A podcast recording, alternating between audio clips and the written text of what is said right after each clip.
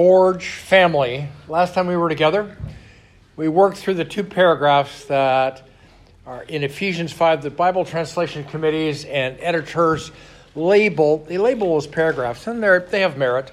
Uh, one was labeled Walk in the Light, and the second was labeled Walk in Wisdom. And we began with Paul's imagery of the illumination of the temple at the end of the Feast of Tabernacles with the tall candelabra that they filled with, there are four of them, they filled it with 65 liters of oil and set them alight, and it, it, light, it lit the whole, the whole interior court of the, the temple as well as a lot of the outside, outside those walls in Jerusalem. And the priests would take up the torches and sing and whirl and dance. And uh, it was only until the, the torches burned out and the oil disappeared and the, the candelabra went poof, dark that they stopped that. For Israel, their knowledge of the light was in the past.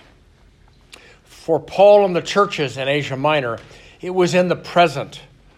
Paul declared that those who had come out of darkness to Jesus were now light in the Lord. That walk in the light of the Lord produced goodness, righteousness, and truth, which is the fruit of the Spirit. Uh, so Paul urged those believers to not participate, not partner with darkness. And then Paul turned to church discipline of the churches of Asia Minor, setting the stage for purity that was the result of not partnering with darkness. So, if darkness was being practiced by someone in the church, some deviant thing, some wicked thing, then they were confronted privately over a significant period of time and, uh, and it, you know, called and invited, come back to Jesus, come back to the light. But if that individual refused and just resisted that reproof, then their darkness was to be exposed to the church.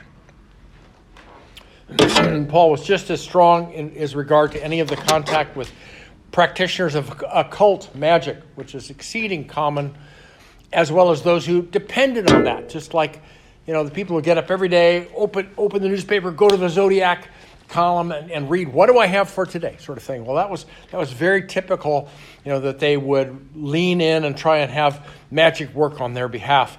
Paul said, "Don't have anything to do with it." And he did urge the church to turn on the light and see darkness flee. then there was a shift in focus of wisdom, walked out in strategic, opportune ways and at a strategic, opportune time. There was also a call to pause and look inward for the correction and affirmation and approval of Holy Spirit. Paul shifted further to speak of the will of the Lord that those believers were to walk out. Their walk in the light of Christ and the wisdom of Christ would result in sanctification. That second section on, on salvation, the present tense, present tense salvation. Um, and when they did that, they would experience the will of God for them. In this uh, final, in his final charges to the churches, he, he wrote um, uh, four verses, um, 18 through 21. And uh, he started with, okay, be filled with the Holy Spirit, not with wine. Make melody in your heart to God by singing psalms, hymns, and spiritual songs to one another. And then in verse 20, the third way that they were to demonstrate being filled with Holy Spirit was to give thanks in all things in the name of, the, of Jesus. So let's pray. Lord, the Spirit who fills us up, who animates us into the kingdom of God and our sanctification, we want more. Every moment, Lord, that we find ourselves poised in some need or confusion, we would turn to you for that filling of pure spirit to draw on wisdom and light. Come, Holy Spirit, walk within us as we live out our life. Lord, we want Jesus to be seen in us. In Jesus' name, amen. So, as I mentioned in closing last time, I did not include verse 21 of chapter 5 because I believe it leads into the text of the next paragraph. If you recall, Greek manuscripts, the best ones we have, are all capital letters, no punctuation. and it is up to the translator, interpreter to figure out where's that punctuation goes. So for me, I think it the the the next paragraph begins with verse 21, not 22. Okay? And it, here's the reason. It reads, "And be subject to one another in the fear of Christ." Certainly, as the fourth evidence of being filled with Holy Spirit, as, as present with in the churches of Asia Minor, um, it was that willingness to voluntarily place yourself under authority, the influence, the sweetness, the maturity of another one in deep reverence, willing to give up your rights. Uh, and that's what made the church work in Asia Minor. It just spread. Okay? However, I believe that this verse acts as the grammatical anchor for the next text that follows on husbands and wives. It does so using the rule of first mention, which for those who translate from Greek but English, you look for first mention in the text. Here it is. And it dominates the context of Paul's teaching on marriage. So we begin in verse 21 and continue until through verses 22 to 33 of chapter 5. So we begin with verse 21. It says, Be subject to one another in the fear of Christ. The word subject or submit in Greek is a form of hupotasso, which is the willing placement of oneself under authority.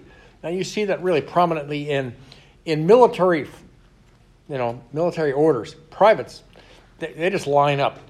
Sergeants face them or sergeants stand in front of them and face the lieutenants who face the sergeants of the group, and then the majors and captains and colonels and generals and things. They're all in ranks, okay? And that's a, a physical representation of just voluntarily, here I am, this is my qualification, this is as far as I can go, I'm here I am.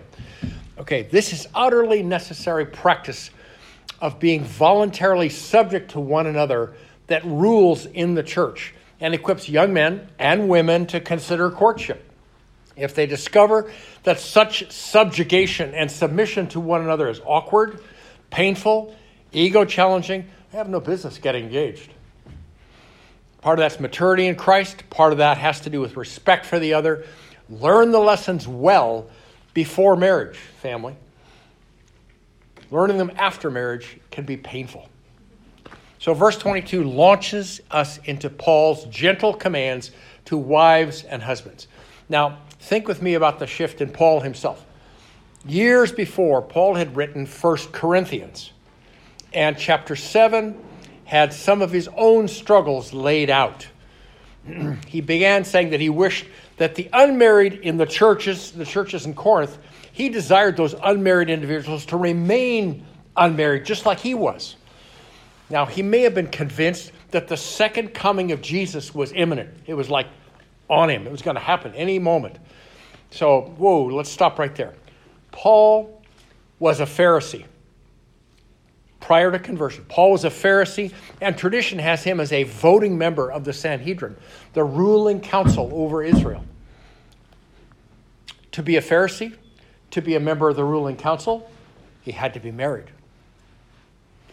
And that's where speculation starts.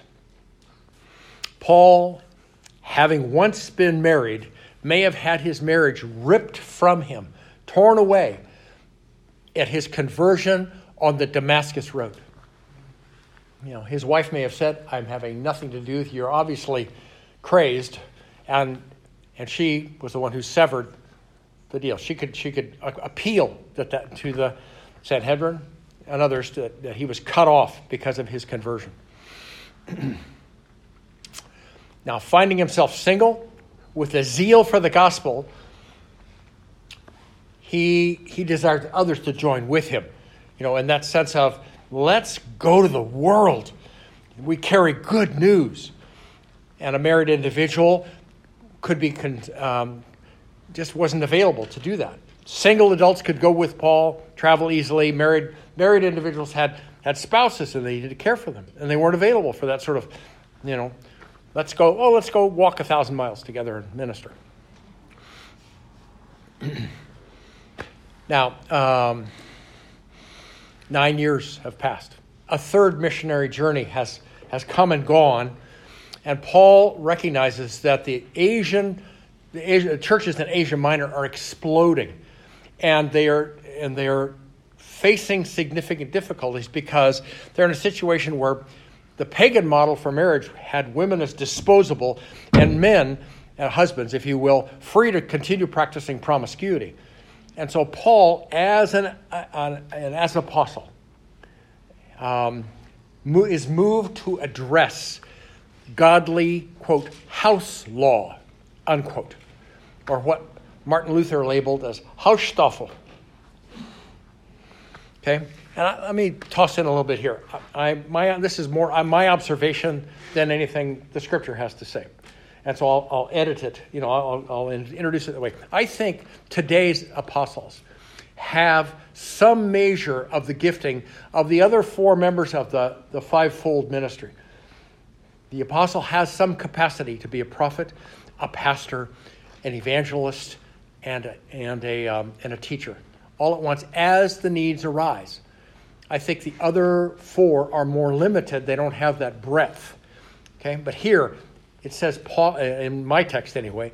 Paul's apostolic heart was moved to address godly uh, borders for marriage in inside these new homes in the churches in Asia Minor. So verse 22 says, "Wives, dot dot dot dot dot, to your husbands."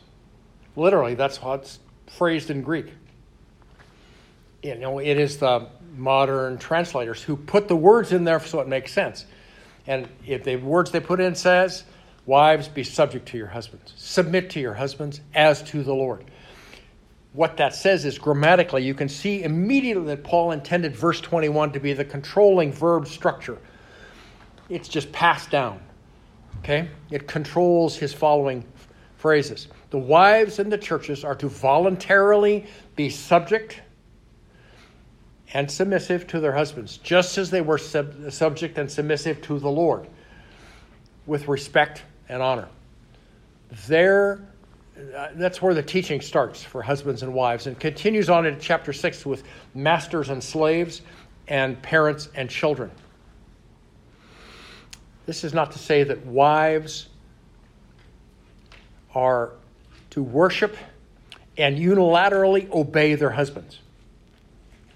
Rather, the wife comes into the marriage with a preset commitment to be submissive to her husband. Now, right there, Paul blows up ancient and modern marriage.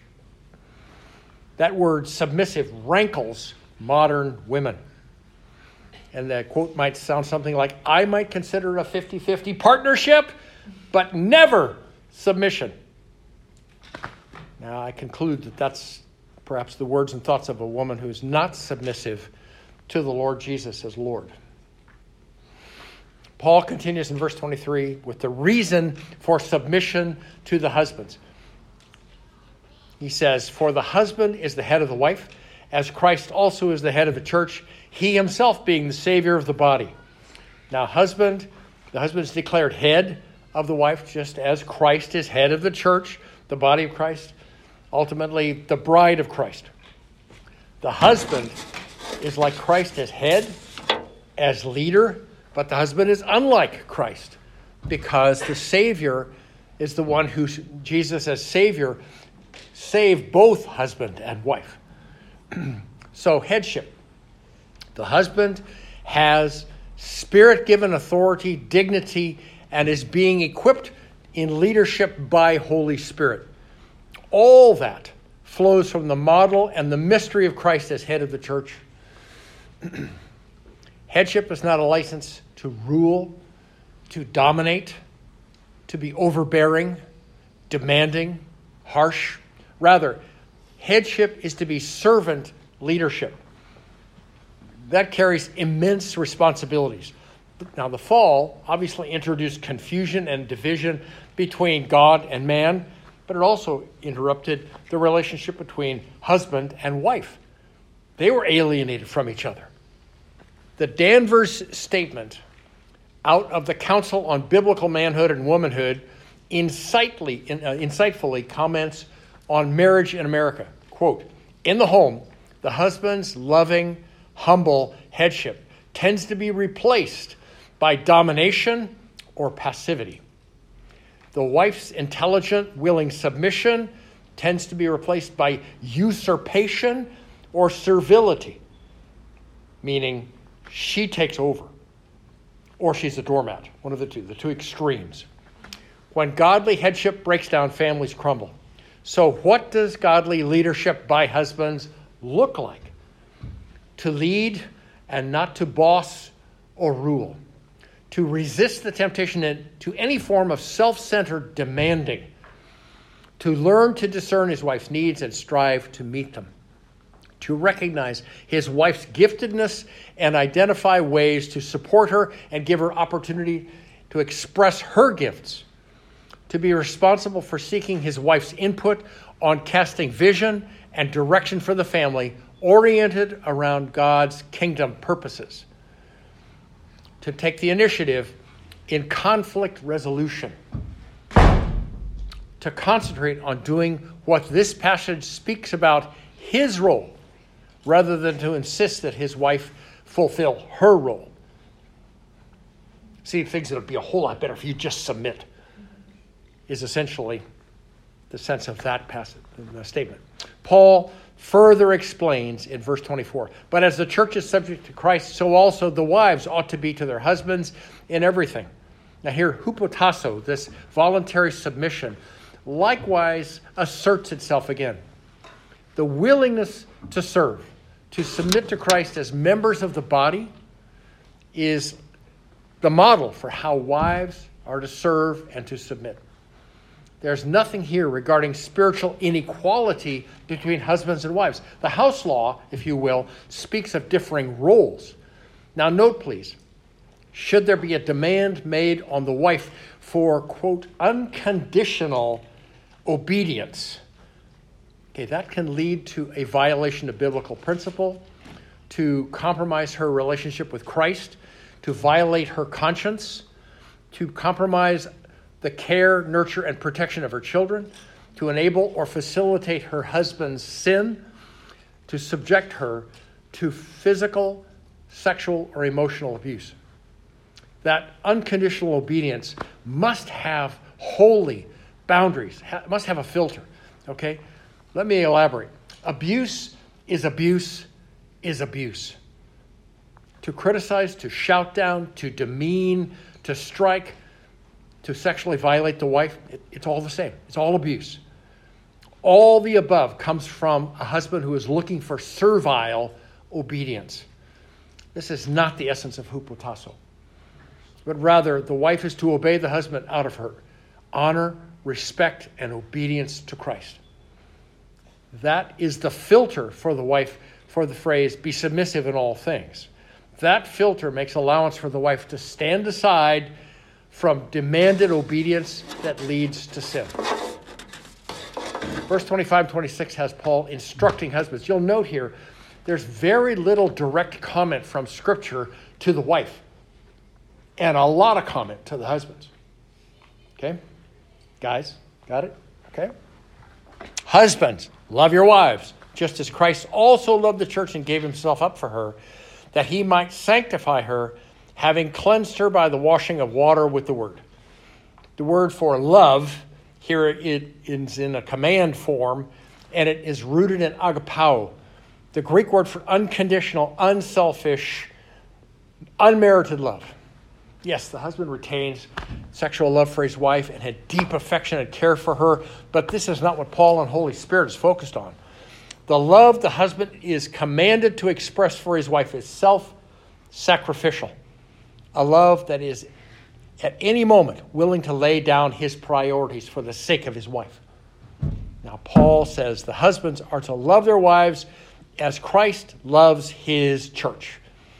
Now, I'm in debt, I'm in debt to a man named Clint Arnold who uh, has given me this next section, which I found like I can't improve on this. This is really excellent. Okay? So, following this list speaks of agape love from husband to wife. The husband is to grow in a willingness to deny himself to ensure his wife's well being and care. The husband is to care for her in a compassionate and loving way when she is sick, to be willing to lovingly care for his wife as long as she should need it if she would become disabled or terminally ill, and when she has nothing to offer him in return. To resist the impulse to spend money on things that are outside of the priorities that the two have established for the household.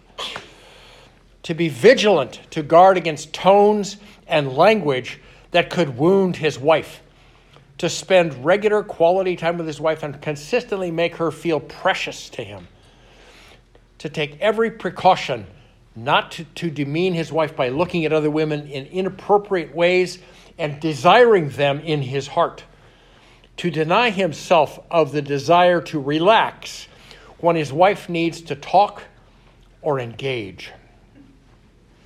The shift in the middle of the verse moves to the work done by Christ and Holy Spirit to set apart the church, the believers, and see them washed clean by the washing of regeneration and renewing by Holy Spirit. Now, there's some scholars that hold that that, oh, that all takes place when you get baptized. And other scholars say, oh no, that the word of God needs to be read over the wife every day so that she's washed clean. Well, all those are those are both good things, and they're both in the scripture. Fine but you can't defend them from this passage. Okay? Verse 27 says, gives us the result of that washing of regeneration, that cleansing away of all sin for all time in the action of salvation. Quote, that he might present to himself the church in all her glory, having no spot or wrinkle or any such thing, but that she should be holy and blameless. So the result of Christ giving himself up will be the completion of the sanctification of his bride, the church, that he will present to himself. The church glorious, is how it reads in Greek. This glory rises from the purity of lifestyle that's imparted by Holy Spirit and practiced by the bride, so that there's no stains, no lack, no wrinkle. Instead, there is whole and holy results from the preparation of the bride of Christ verse 28 to 30, turns back to the husband's responsibilities. So, husbands ought also to love their wives as their own bodies. He who loves his own wife loves himself. For no one ever hated his own flesh, but nourishes and cherishes it, just as Christ also does the church, because we're members of his body. So, another way to say this is that the husband's body is not his own, it belongs to his wife. Likewise, her body is not hers, but rather his. She has a say in how he loves his body, and he has a say in how she loves her body. So, you know, simple things like are they overweight? Are they addicted to television or romance novels? You know, do they get enough sleep? I mean, just simple questions, simple discerning things about how men love their wife and love themselves. So, men are not good at judging how their bodies function. Yes, we are to love and care for your, to love and care for your wife as if she were your own body and, and your body and self. Again, the love word is agapao. It's self-sacrificial love. The template is the love of Christ for the church. So next, Paul harks back to Genesis 2:24 to the word of God regarding Adam and Eve coming together as one. Verse 31 says, For this cause a man shall leave his father and mother and shall cleave to his wife, and the two shall become one flesh.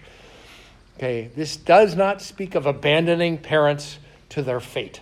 This is a script, there's a scriptural mandate for the care of elderly parents, the honoring of parents, the listening to them for their counsel. Here, the leaving is to establish a new family. And then we come to the cleaving of a man to his wife. And the sense of that is the gluing together in such a manner that um, they, are, they are inseparable. And to separate that would, uh, would produce terrible, utter, utterly destructive damage to both of them. And the illustration for that is like taking apart a piece of plywood. Okay? What do you have when you're done?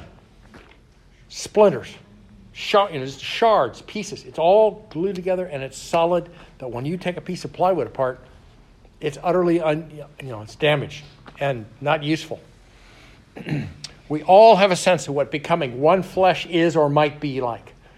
The sexual union is awesome and mystical, but the original Hebrew used that one flesh phrase to speak of unshakable loyalty as well. Verse 32 to 33 are Paul's concluding remarks to husbands and wives in the churches of Asia Minor. This mystery is great, but I'm speaking with reference to Christ and the church.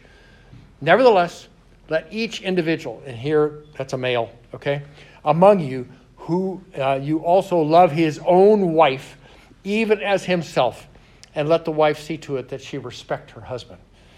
Now, while seeming repetitive here, Paul tosses in the word respect, which is also translated fear, awe, and reverence. Paul's not putting his thumb down on the wives. He's reminding them that that's how they already relate to the Lord Jesus. So, ladies, make that transfer. And men, you too, through the love and power of Holy Spirit, you love your wives. All right, Forge. Uh, while it's high privilege to revisit these verses with you, they're, they're really, you know, I'm sure you've heard them multiple dozens of times, okay, and, and studied them. And maybe they were taught to you in premarital counseling, etc., okay? They're also convicting. No husband gets it right all the time. No wife gets it right all the time. Janice and I had only one time in 48 years of marriage where we were solidly, we just totally disagreed with each other what we were going to do with the house church that we had started in our living room on the coast side. I had one sense of going one direction, and she had the sense of staying and building off of what we had done. And uh, after prayer and discussion, she came uh, tearfully a little and, and said, uh, You're head of this household, you're uh, head of this marriage, the decision is yours to make. And step back. Now, that's that's how it works. You get your the intelligent input and the passion from the wife. Okay? And then the head of the house has to make the decision in those situations where you're just blocked. Okay? And the Lord did good things. Paul is in this. Um, he's saying, um, seize this use this, have it, have it be yours personally. My prayer for each of us is that you discover the intimacy of the Lord and the Spirit empowered ability to submit one to another in the fear of the Lord. From there, He can lead you anywhere. Let's pray. Lord God, this is mystery and reality wrapped in the inner life of the church, the body of Christ. For some, marriage will come. For others, ministry and service will fill that role of coming to be all that the Lord desires of you. You alone, Lord, lead the way. We bow and say thank you, and we choose to follow your footsteps. In Jesus' name, amen.